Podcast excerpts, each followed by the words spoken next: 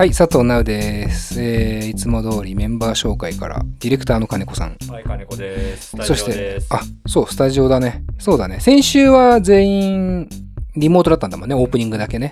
なんか、変な感じで進んでますけども、えースタッフのマンチュー。はい、まんちゅうです。はいよろしくお願いします。マンチューはリモートだからね。ねリモートです僕と金子さんだけスタジオにいますけども。あのー、岩手は休みだからね。あ、そうだ、岩手休みなんでね。そう。なんかもう、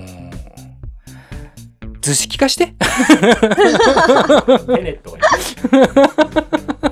よくわかった逆の説明はいいんだようん、お前はそういうところの勘だけはいいんだけど人が言おうとしてる単語を先に言っちゃう癖はな人がいいねマジで。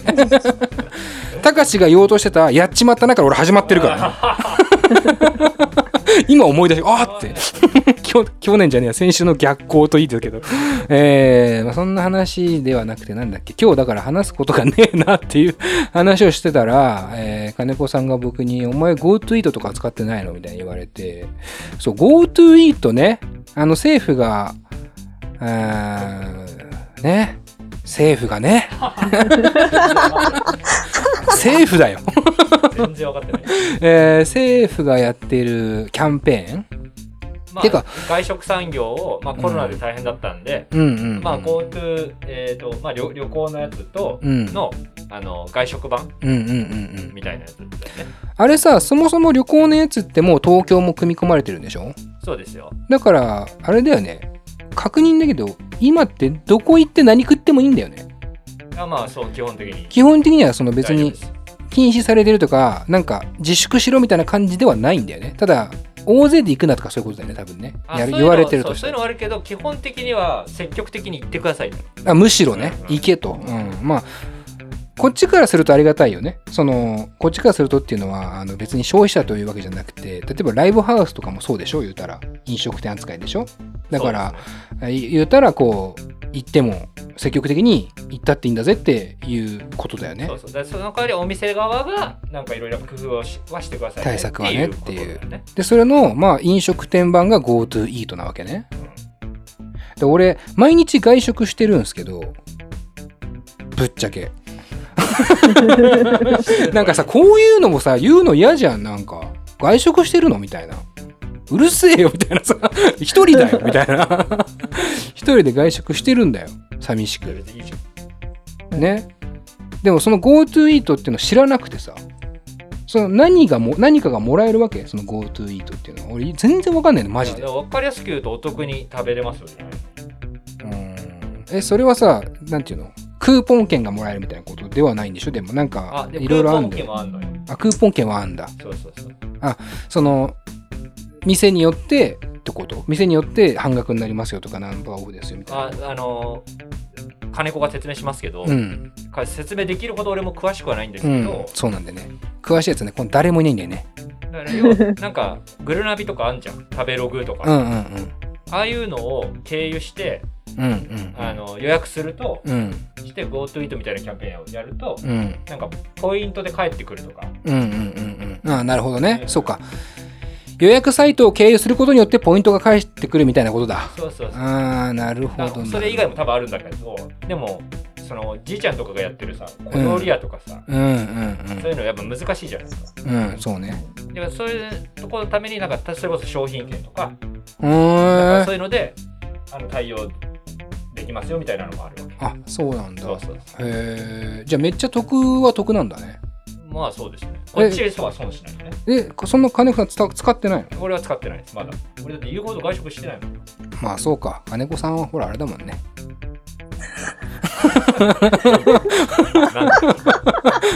何が悪い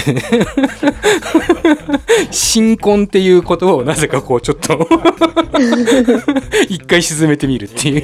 いいことだ。ろ何が悪いんだよ。金子さんほらあれだから新婚だよただの。っていうねえー、えまんちゅうは？うちも使ってないですね。あ使ってないんだ。もう外食ほとんどしてないんだ。ししてないわけじゃないですけど、うん。そんなにしてないです。なるほどね。じゃあ、うん。毎日してる俺が使うべきだね 一番ね。でもなんかさこう外食するとまあ僕食べログ見ますよ結構。食べログの評価を信じてるかどうかっていうとは難しいんですけどあの食べログやっぱ僕今引っ越したてなんで要は近くにどんな店があるのか毎日見てるんですよ。あ探索ね。そう探索。で現在地より近い店で3キロ圏内にしてうまそうなとこ全部行くみたいな状況なのね。だから新しい町に住んでるからさそれ外食したいじゃない。行ったことない店ばっかだから。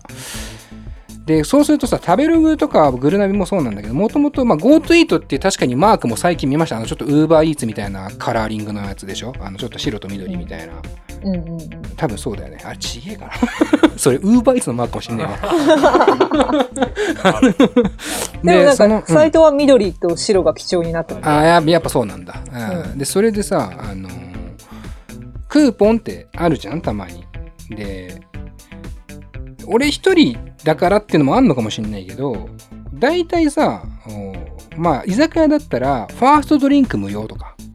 あと4名以上でコース料金1000円引きとかさあのあるじゃないですか。僕4名以上とかまずないから1人だから大体なんかこうまあ2300円のメニューがえー一品サービスえーとかだと思うんだよ。大体クーポンって。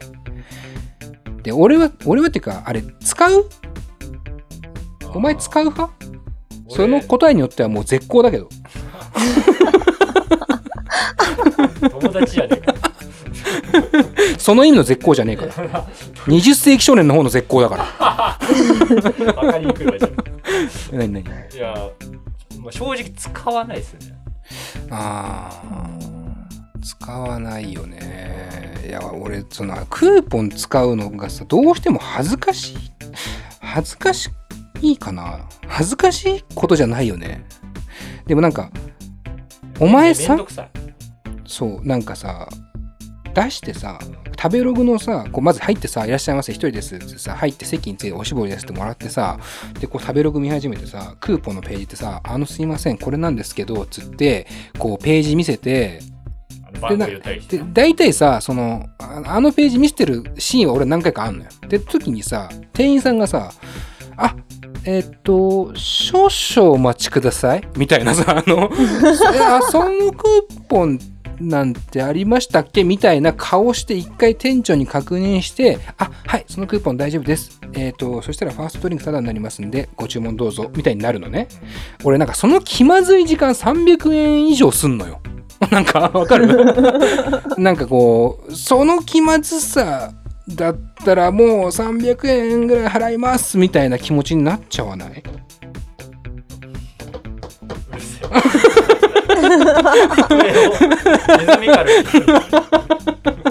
そんなことない。えまんじゅうどう？使う私は、私は使いますよ、クーポンは。あー使う。あれ、あれば使います。だからマクドナルドとかも、あーそう。マクドナルドね。並んでる時にバババって出して、でしょ？195番でとか言ってるよねみんなそうね、こう、こういうやつで、みたいな、いやなんかね。言いますよ。私金子の持論なんですけど、うん。マックあるじゃん。ある。でうちも結婚してからうん。よく行く時には見るんですけどうん。まあ奥さんが先行して見るんだけど。それで気づいたけどさ、うん。例えばこ俺はさうん。照り焼きチキンバーガーの下になってるとするじゃん。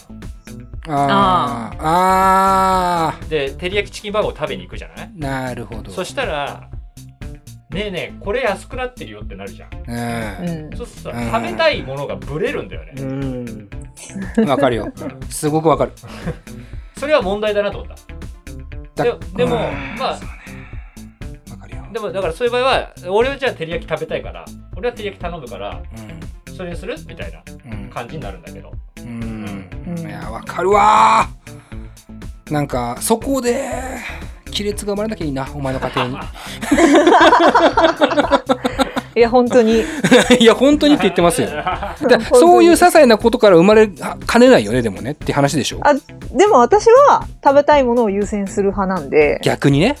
食べたいものがそのクーポンないなら、別にクーポン使わないけど。い、やでもその気持ちは俺すごいわかるわ。だから2人同意だわ。なんかさ、うん。それって要はさこのセール能だよね。そのそうよ、あの ZOZO タウンとかもよく見んのよ。でそうするとさあの95%オフみたいな服あるでしょ？で、なんか着れないこともないと思うっていうかさ95%って 求めるの5%だよ。消費税以下じゃん。だからそんなのさうわなんか自分のサイズあるんだったら着てもいいかなとか思って買って速攻着なくなるみたいな。そういうの着ないから。そう着ないんだよねで飯もねいやだからまさにさ安くなってるからっつってこうに焼肉屋さんとかでもさあのただいまなんかこう切りおろしロース特価みたいな安いじゃんみたいな頼むとなんかほんとゴミみたいな肉出てきてさなんかこれのために290円払ったんだったらうまい肉のために890円払った方がまだ良かったよねっていうそのセールの罠に陥りがち。え、じゃあ、あの、シールとかあるじゃないですか。いやー嬉しいね。今の沈黙誰が聞いてくんだと思ったけど。今俺は沈黙を楽しんでたけど、うんうん。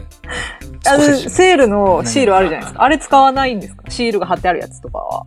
あーうわー。いいとこつくなあれは私絶対シールが貼ってあるものを買いますよ。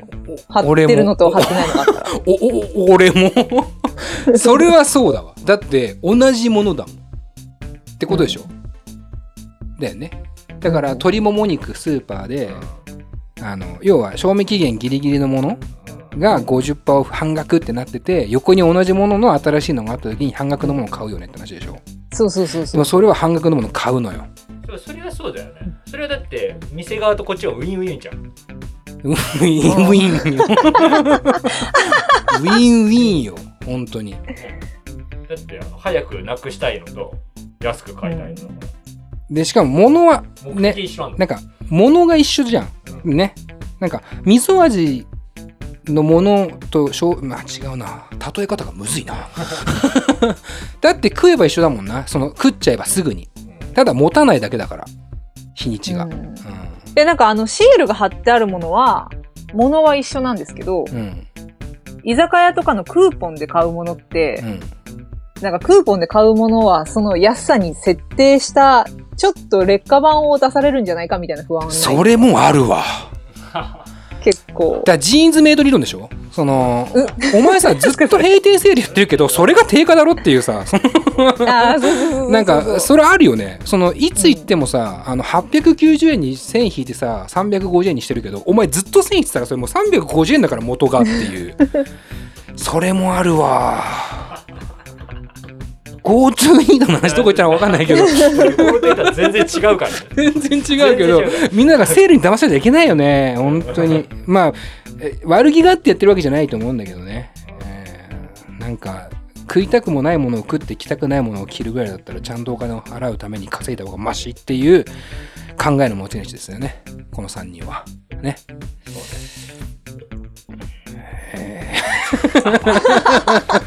喋りてえことがねえとさ もうさ締め方もないのよ。えー。どっか行きたいところとかないの？GoTo え広げんの？お前広げる勇気あんの？なんか俺最近聞いてて思うけど長くないオープニング しかも無駄に。こんなもんでいいのに。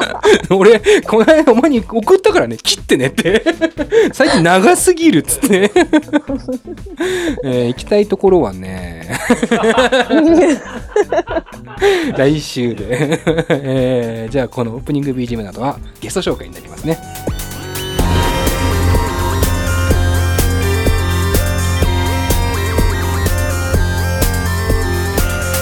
ポッドキャストミュージックプログラム「レディオ DTM」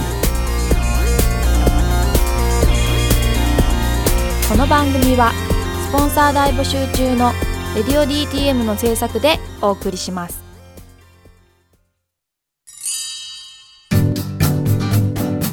現在「レディオ DTM」では番組で流す CM スポットの枠を販売しております。毎月3万件を超えるアクセス数がある音楽番組を使って効率的にイベントの告知や企業 PR などをしてみませんか？詳しくは番組サイト内の特設ページをご覧ください。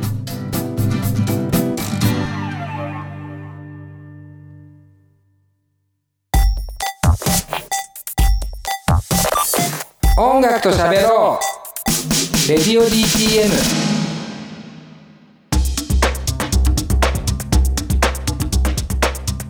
はい今回のゲストですが、えー初登場になります、えーヒューマンビートボクサーのスラプルタメさんですね。これはだからだからというかリスナーの方も知ってる方多いんじゃないかと思うんですけど実は。ね有名だよね言うたらね結構。有名な人ですよね。ヒューマンビートボックスの中で多分結構。結構ですよね。あの今回はネットカルチャーに強い金子 D の推薦ね。AM 感すげえな。ネットカルチャーに強いからな確かに。まああの ウェブクソとかね。そうそう。まさに。担当だから。担当。なんでたまに。古くはあのパピヨン誠とか、パピヨン誠とかぐらいですけどね。全3組だと思いますけども、えーまあとはいえ別にネットカルチャー云々っていうのはその内容には関係なくて単純にそこで面白いものを見つけたという金子さんのあれまあそれもまた最近見つけたとかっていうよりも本当ずっとよ。ね、えーもう本当に10年ぐらい前からだと思うんですけど。だから。ずば抜けて一番面白いと思いましたうん。なんかビートボックスのいろんな動画あるけど。うん、まあそうね。いろんな人いますよね。だからヒカキンとかさあおっくんとかさあの有名じゃない？その有名まあみんな有名なんだけどすらぷるためさんもなんか特に有名じゃない？ボイパとかビートボックスいろんな言い方ありますけども。まあその中でもねやっぱこう僕もそういう意味では10年前ぐらいから金子さんにこの人面白いじゃないけどね。なんでじゃあ10年間かかるんだ呼ぶまでって部分もありますけど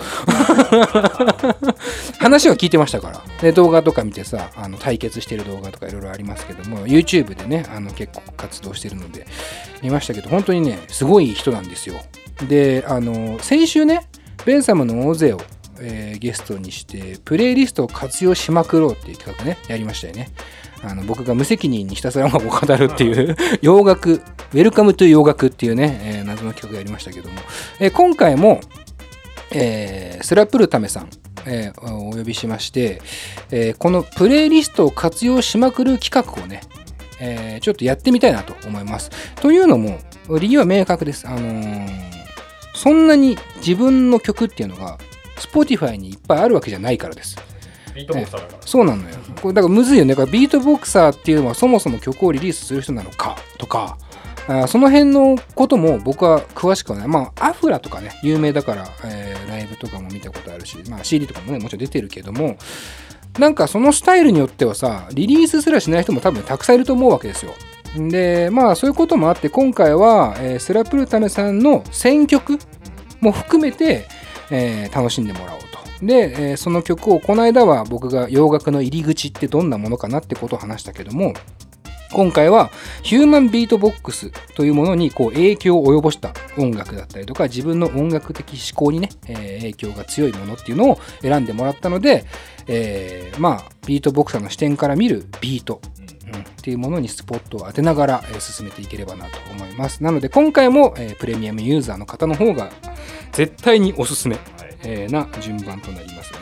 えーというわけで Spotify の RadioDTM プレイリストで番組を楽しんでいる方に向けてまずはゲストであるスラプルタメさんの曲がね1曲だけ、えー Spotify にあったのでまずはその楽曲を聴いていただき、えーパート2から、えースラプルタメさんが登場です、えーそれでは聴いてください。Keep Saying